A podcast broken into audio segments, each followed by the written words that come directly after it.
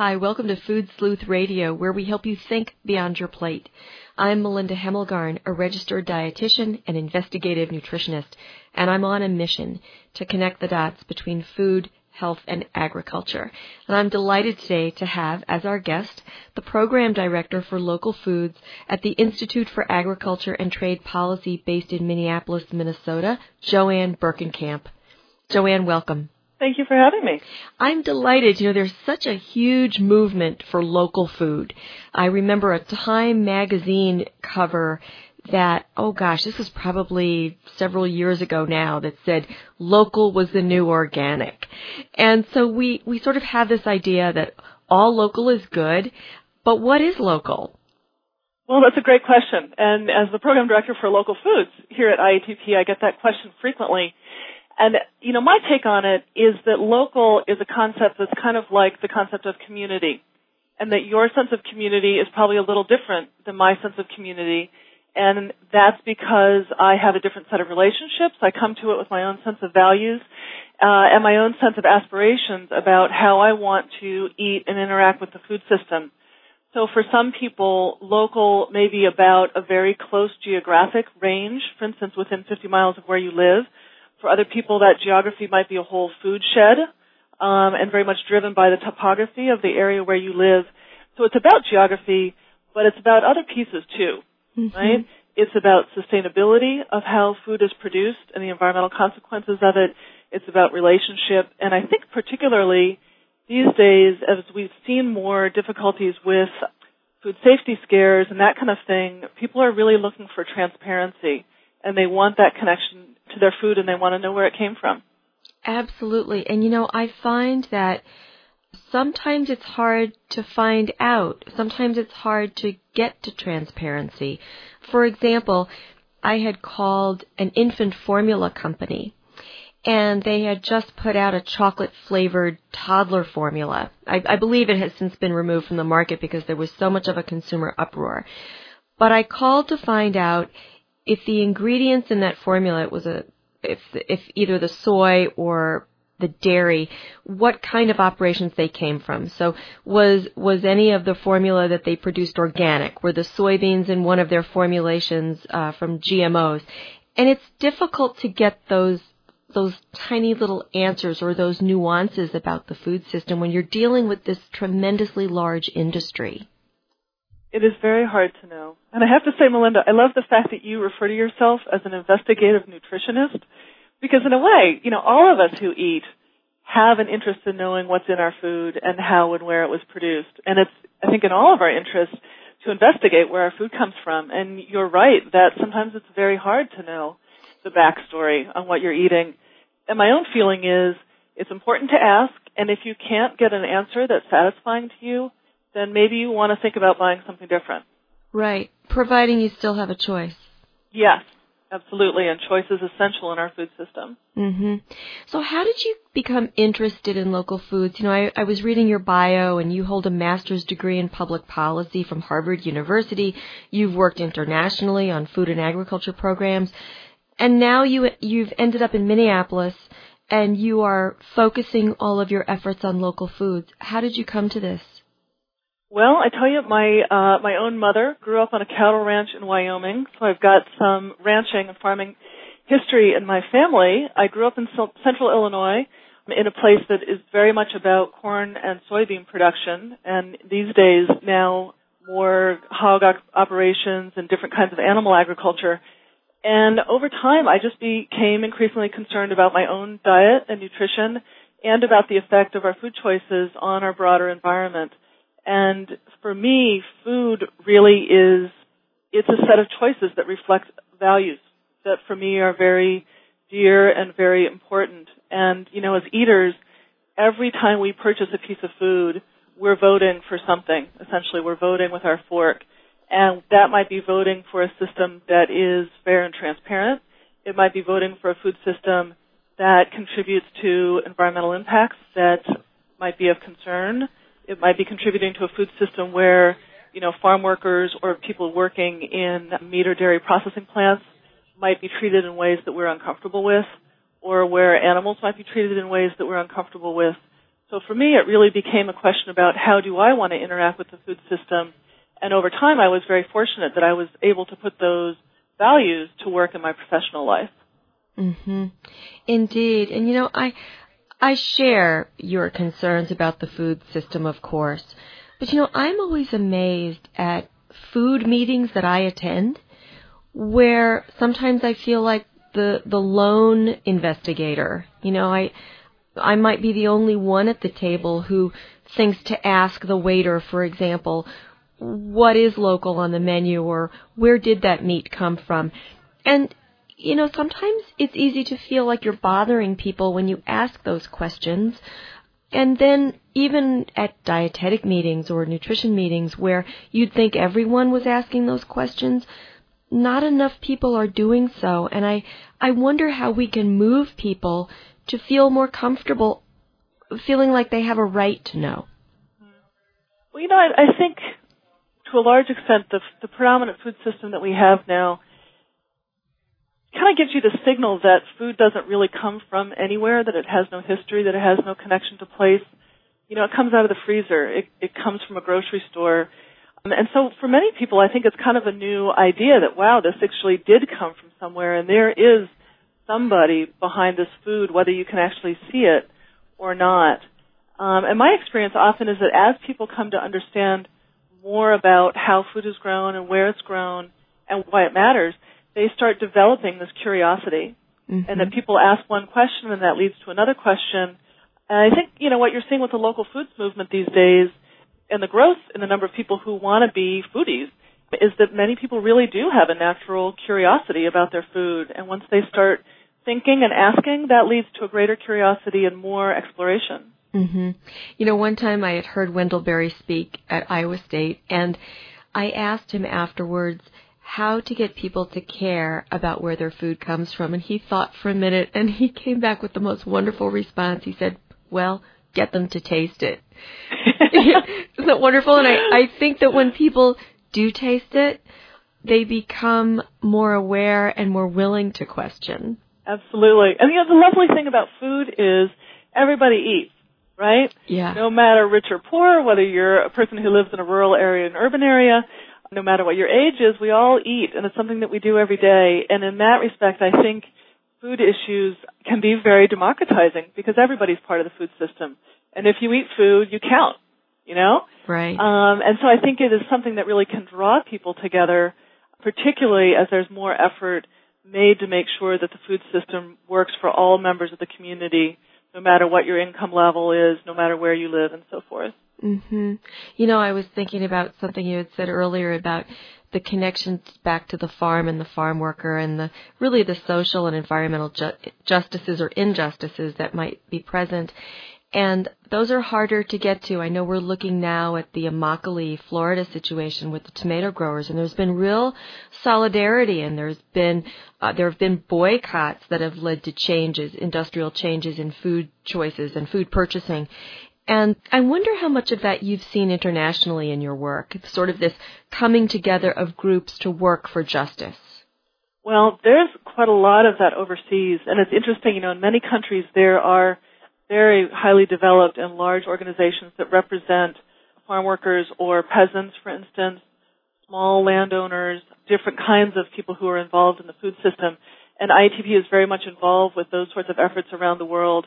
We also work very much in the world of trade agreements that influence, for instance, the capacity of countries to try to control their own food system, keep uh, local production in their own countries, to influence how imports are handled, since that often influences the viability of their own local agriculture and the avail- availability of, or the ability rather, of countries to feed themselves. And those are, are kind of complex and arcane issues that most of us don't interact with, but they do have a great influence on the food sovereignty of countries overseas. Mm-hmm. Yeah, let's talk about that word food sovereignty. What does that mean exactly? Well, it's a word, a term that I think people use in different ways. When I think about it, I really think about the ability and the rights of countries to control their own food system. And that means everything from ways of owning and managing land that serve the citizens of their own countries and the residents of their own countries. It also includes things like how they manage their supply of food, for instance, and are they able to maintain reserves of food that protect their own population from fluctuations in weather, from speculation in international commodity markets that may have very severe impacts on the price of food and so forth. So we work around the world to support the rights of countries to be able to look after the food needs of their own populations. This is so important.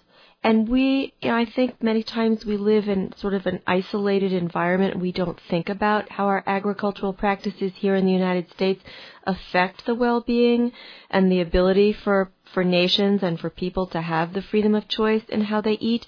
I'll give you an example. I was in the Yucatan Peninsula, I guess it was last spring, and I learned that the Mexicans there were no longer growing their own corn because it was coming in from the United States.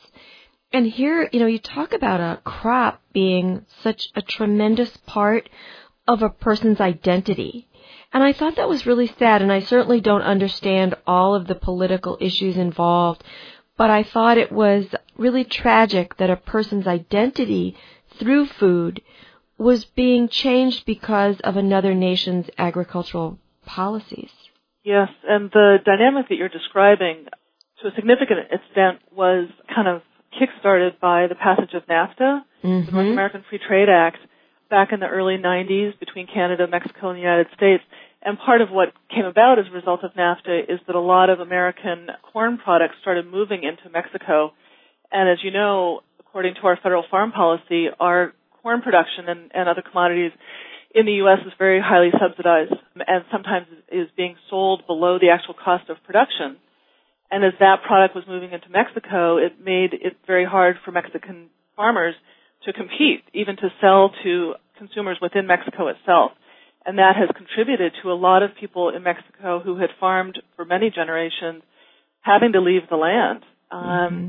And in some cases, being displaced, moving overseas to look for work, including in the United States, and that's a story that often is not really told, right? right. That that international trade regime has really influenced migration patterns and cultural patterns, and particularly in a place like Mexico where corn is so integral to the culture, it has had very significant impacts that I think frequently are not recognized. Mhm. Yeah, and you don't these are not the stories that get on the front page. You know, I think that our whole media environment chooses to tell certain stories and I I think as citizens our responsibility is to dig a little bit deeper and to find out what kinds of stories are not being reported. And you gave a great example of one that we should all be aware of, especially as we're looking at uh, the, the Farm Bill, the new Farm Bill that's going to be coming out. Before you address that, I have to stop and take a break and just let our listeners know that we are speaking to Joanne Berkenkamp, who is the Program Director for Local Foods at the Institute for Ag and Trade Policy in Minneapolis, Minnesota. So, Joanne, let's get back to this this whole issue of the farm bill and policies and what do you think if you could influence the new farm bill what would you do? Well as your listeners probably know the farm bill is this very very large body of federal legislation that moves through the process kind of and renewed every 5 years every 5 or 6 years and it really drives a whole lot of food and farm policy in the United States and it's everything from the subsidy programs for commodities to funding for research in agriculture to funding, for instance, for new farmers and limited resource farmers, farmer training, um, and then a very large part of the Farm Bill budget actually is tied to food support programs like supplemental nutrition program, which used to be called food stamps. Right. That's part of the Farm Bill as well. So all of those programs are up for uh, revisitation every five years and that will happen again in 2012. It may even start happening in 2011 this time around. So it's a massive and very complicated and not very sexy piece of legislation, but it's one that organizations like IATP care a lot about because it's such a huge driver in our food system. So we would hope that there would be additional support for things like organic and sustainable farming methods, increased support for the foods in our food system which support good health and healthy eating habits, particularly the production of fruits and vegetables. And if you look at the commodity programs in the United States, they largely benefit about 20 crops, including half a dozen or so main ones like corn and soybeans. They don't support to a significant degree the production of fresh fruits and vegetables. And as we know, most Americans are not getting enough fruits and vegetables. In fact, I think if you look at American teenagers, fewer than 10% are actually meeting the recommended daily allowance of fruit and vegetable consumption. And as we know, fruits and vegetables and healthy whole grains and so forth are critical for a healthy diet. And when people are not getting the right kind of diet, it tends to contribute to a whole series of chronic diseases and obesity. So we look for food systems and food federal farm policy that really treats our food system as a vehicle for supporting the health of all Americans through constructive policies. So that's that's a big order. That's a tall mm-hmm. order. And in many, many cases, that's not the way the Farm Bill has been oriented for many decades. But those are the kinds of changes that we seek. Mm-hmm. Well, I know you've worked trying to get more local food into schools. That's something that I think a lot of us can agree on. You know, we may come from blue states or red states and be from totally different demographics and ethnic groups, but I think we can all agree that the health of our children is of paramount importance. And so getting more healthful foods into the school system is very important. You've done work with School Food Focus. What are some of the barriers that you've seen firsthand with regard to getting more healthful foods into schools and more local food into schools? Sure. There are plenty of challenges. You know, it is, it is not an easy system to change because the national school lunch program has been in place since the late 1940s or so. It's complicated, it's highly regulated, but some things that people often don't know, for instance, is that typically in a K-12 school environment, schools will have about a dollar to spend on the actual food in a school lunch. Right? And then wow. there are other costs associated with labor and various sorts of overhead expenses. But they generally have about a dollar to spend on a school lunch. And with that dollar, they need to provide some very specific quantities of proteins, fruits, vegetables, whole grains or grain products, and milk. So when you start thinking about how do you shift that, you know, you can see that there are some very serious budgetary challenges that schools are facing. And yet, as we work with schools, we're seeing that they are finding ways to bring in local choices and healthier choices. And we're very pleased to see that process really taking hold in Minnesota and across the country. Mm-hmm. What pieces of the infrastructure would you want to address to make this be more to make school food, local school school food in more schools, you know, how to how to move that how to move that whole program forward. I see little little bits and pieces of it happening, but then what I see largely are people saying, but now to get now to move from even beyond the fruits and vegetables. I know you worked um, with apples, for example. It was a great example where apples are an easy fruit to get into the schools. They're ripe when school is in season but now let's let's push that envelope a little bit farther and say, you know, I'd really like to get local dairy and I'd really like to get more local meat into the school system and on top of that I'd like it to be organic. What pieces of the infrastructure are missing there? Well, you're right. You know, here in Minnesota, when schools start doing farm to school, apples are often the first thing that they do. Right. Um, and that's because they have a, apples have a real strong Minnesota identity. They're easy to obtain Smaller apples are compatible with the portion sizes that schools need. They're less perishable and so forth.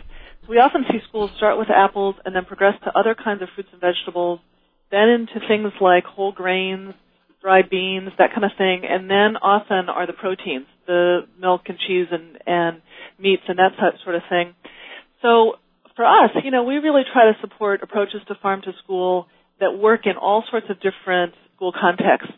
So in many schools, they no longer have what you would think of as a kitchen, right? Mm-hmm. They may not have staff who have knife skills, who are able to cut whole tomatoes, for instance.